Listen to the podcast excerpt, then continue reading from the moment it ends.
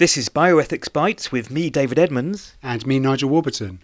Bioethics Bites is made in association with Oxford's Uehiro Centre for Practical Ethics and made possible by a grant from the Wellcome Trust. For more information about Bioethics Bites, go to www.practicalethics.ox.ac.uk or to iTunes U. What can science tell us about morality? Many philosophers would say nothing at all. Facts don't imply values, they say. You need further argument to move from facts about us and about the world to conclusions about what we ought to do. For example, most humans are altruistic. They genuinely care about the well being of friends and family, and to a lesser extent, even of strangers. They'll give money to charity to help people they've never even met. Suppose science gives us a compelling scientific explanation for why we're altruistic. Does that tell us whether we should be altruistic? Professor Pat Churchland is a well known neuroscientist based at the University of San Diego who works at the intersection of neuroscience and philosophy. Pat Churchland, welcome to Bioethics Bites. Thanks so much, Nigel. It's a pleasure to be here. The topic we're going to focus on is what neuroscience can tell us about morality. I wonder if we could just begin by sketching your view of the neural basis of morality. It's a bit of a story.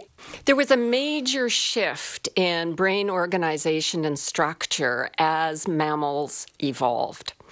And there were a number of changes that were really important in the mammalian brain, and one of which was that it was organized to see to the care and the nurture of offspring. In the case of reptiles or frogs or snakes, for example, basically what happens is that the female lays the eggs and goes on her merry way. In the case of mammals, because they were born very immature, circuitry was in place to ensure that when there was separation of the infant from the mother, the mother felt pain and so did the infant. They felt pleasure and well being when they reconnected. And we know something about that circuitry, and we know that oxytocin, although not by any means the only important molecule, is in a certain sense at the hub of all that. Just to clarify, what is oxytocin? What does it do? Oxytocin is actually a very ancient molecule, and it's found in all reptiles and probably almost all animals. But it in reptiles served very different purposes. It had to do with smooth muscle contraction for the release of eggs, for example.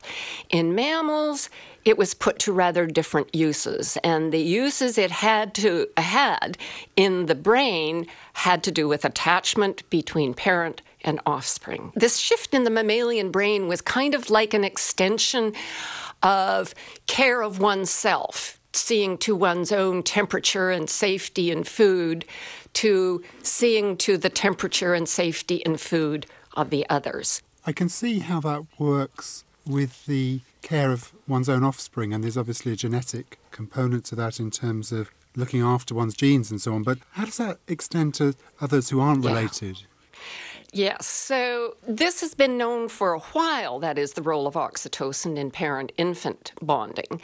But a discovery about 10 years ago with regard to mate attachment suggested something that gave us insight into how care and attachment can extend beyond offspring to unrelated others, to friends, and so forth. And here was the story. There are a number of kinds of voles, and as you know, voles are, are rodents, look a little bit like mice, except they have very short tails. Now, I'm going to contrast for you two kinds of voles there's prairie voles and there's montane voles. And in prairie voles, something very surprising and unusual was observed, and that is that after the first mating, the male and the female bond for life. The male guards the nest, the male helps take care of the offspring, and they just like to hang out together. By contrast, let's talk about the montane voles. There is no mate attachment. They mate and then they go on their merry way. So when this behavior was observed, Sue Carter and a number of other neurobiologists ask this question What's the difference in the brain? The receptors to which oxytocin binds or the receptors to which a very similar molecule, vasopressin, binds, the density of receptors in very specific places in the prairie vole brain was different from that of the montane vole brain. And they found when they did the manipulations that you can imagine, for example, blocking those receptors, that they could change the behavior. Now, when you step back and kind of look at what was likely the genetic change that takes you from caring for offspring to also caring for and being bonded to mates, the second one is probably quite small. And it has to do with the particular ecology for prairie voles. After all, they live out on the open prairie where they are susceptible to predation by kestrels. That's not true, of course, for montane voles. The insight that followed this was really important, and that is you can make a small genetic change having to do with small aspects of circuitry or small aspects of receptor density, and you can get things like mate attachment or kin attachment or kith attachment, attachment to friends and others in the group, and possibly even extending to individuals that are strangers or to individuals that are not even within your own species. What would be the advantage of an individual cooperating with people who aren't close relatives? Well, that's a very good question, and we can ask that same question in the context of baboons or chimpanzees or wolves, for example. A wolf pack can much more easily bring down major game like a caribou or a moose.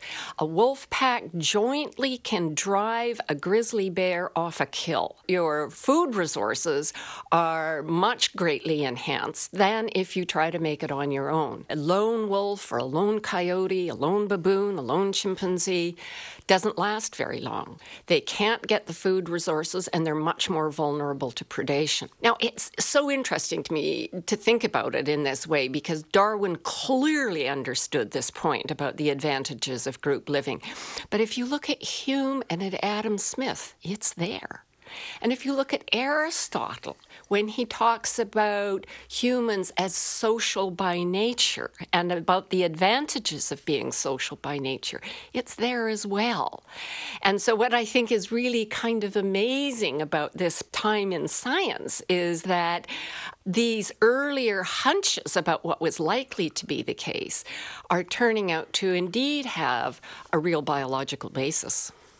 I can imagine someone listening to this saying, Why are you talking about animals? Human morality isn't simply a matter of group cooperation in the way it is with chimpanzees. It's got a kind of self reflective aspect to it and a cultural aspect to it. This isn't morality, this is a long way back in the past. These are all the precursors of morality. There's a fair point there. Part of the reason, of course, we're interested in the behavior of other primates is because the human brain and the chimpanzee brain, for example, are so very, very similar. I mean, the brains of all mammals are remarkably similar in structure and organization. But of course, as you say, in the case of humans, culture is hugely important. Now, you don't want to just focus on culture as it is right now. What you also want to think about is the development of cultural institutions over time. So, if you think about humans as they began in Africa about 250,000 years ago, those early groups in their social life and social organization were probably pretty similar to chimpanzees and baboons. Now, the difference, of course, is that humans seem to have this capacity over time to evolve artifacts and tools also to evolve social institutions. And once humans began to congregate in very large groups, largely made possible by the advent of agricultural techniques, then we begin to see a sort of new level of problem solving. Problem solving having to do with resource distribution, private property, how to deal with miscreants, how to deal with inheritance, and so forth. But those institutions came about, I guess you'd say, as a result of collective problem solving about what will work and what won't work. And if I may just go back to Hume and Adam Smith again, but also to Aristotle, I mean, all of them understood the importance of institutions in our social life. And that if you have really terrible and corrupt institutions, it's going to reflect badly on the prosperity and well being of everybody. Now, you've told a story about the origins of what I call the precursors of morality. You seem to be saying that's what morality now is. So you're moving from mm. a hmm. description of facts about the past and facts about neuroscience to saying how we engage with each other now and how we ought to engage with each other now.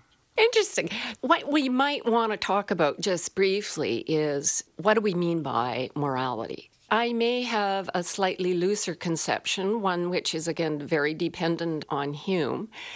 My conception sort of sees social behavior on a spectrum, so that there is social behavior at one end, which has got to do with etiquette and manners and in which hand you hold your fork matters that help perhaps grease the wheels of sociality, but which are not really, really serious. And then at the other end, you have social practices that bear upon really, really serious aspects of social life. Where you exactly say morality begins and etiquette and manners shades off, I think is not really as important as the fact that we recognize what are the prototypical cases of moral issues. If you think, as experimental psychology has shown, that all of our workaday categories are radially structured, meaning that they have prototypes at the center where we agree upon what counts as an instance of that category, and that with declining similarity shades off to a fuzzy boundary. Carrots and potatoes are prototypical vegetables. Mushrooms and parsley, well, some people count them as vegetables and some people don't. And I think the same is true of many concepts that we use in the social domain what it is to be honest or what it is to be fair.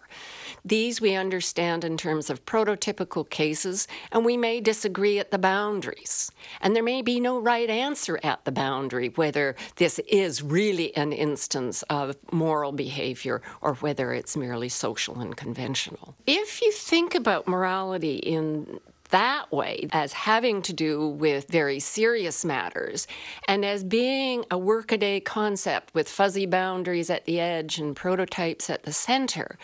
I think it helps us see also why there can be differences amongst groups as to the way they handle certain kinds of issues with regard to such things as fairness. It also helps us see the important role that social problem solving and the development of institutions to answer problem solving issues. It helps us understand how that works as well. But right at the heart of morality is this notion that we have a concern for other people's interests. But the way you described it, that concern is really just a concern for our own genes. So for many people, that mm, wouldn't no. be morality at all. Let's think about this in a slightly different way it's not that an individual is maximizing his self interest in anything like a straightforward conscious way. When we do things like fall in love, it's not because we explicitly say to ourselves, oh, well, you know, I must get on with propagating my genes. That's all kind of background stuff. The evolution of the brain did this really interesting thing. It took the circuitry for self interest and it expanded it so you genuinely do care for others. So you kind of want to distinguish between the sort of background ultimate cause and the proximal cause that motivates people in the here and now. You've mentioned David Hume. David Hume famously said that you can't move straightforwardly from a description of the world, the way the world is, to the way it ought to be. That there has to be some kind of implied evaluative premise to get from any descriptive account to a moral account.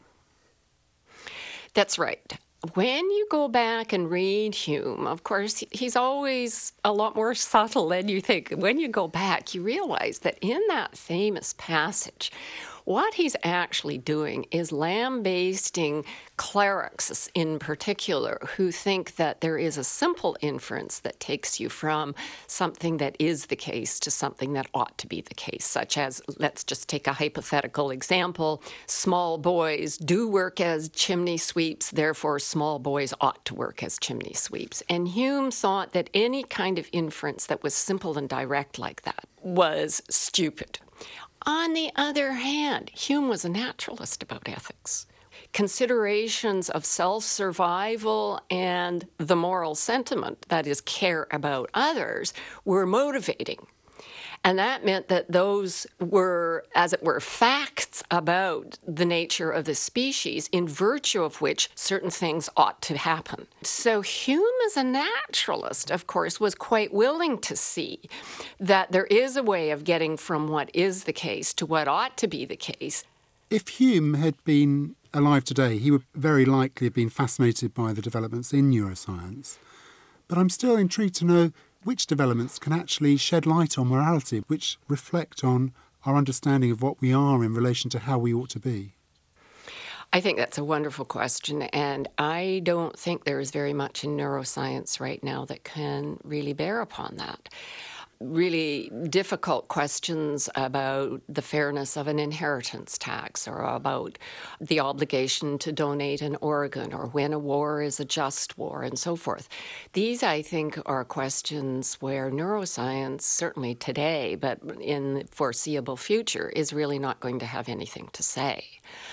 There are some other examples, though, where I think a discovery in neuroscience makes a relevant contribution. So, for example, the understanding that in children, the prefrontal neurons are not well myelinated and aren't really well developed until early adulthood has had an impact on the court's decision about trying capital crimes in children. The frontal structures are known to be very important in executive control in general, and that means they're important in impulse control and envisaging the consequences of one option versus another, of not being overwhelmed by your passions.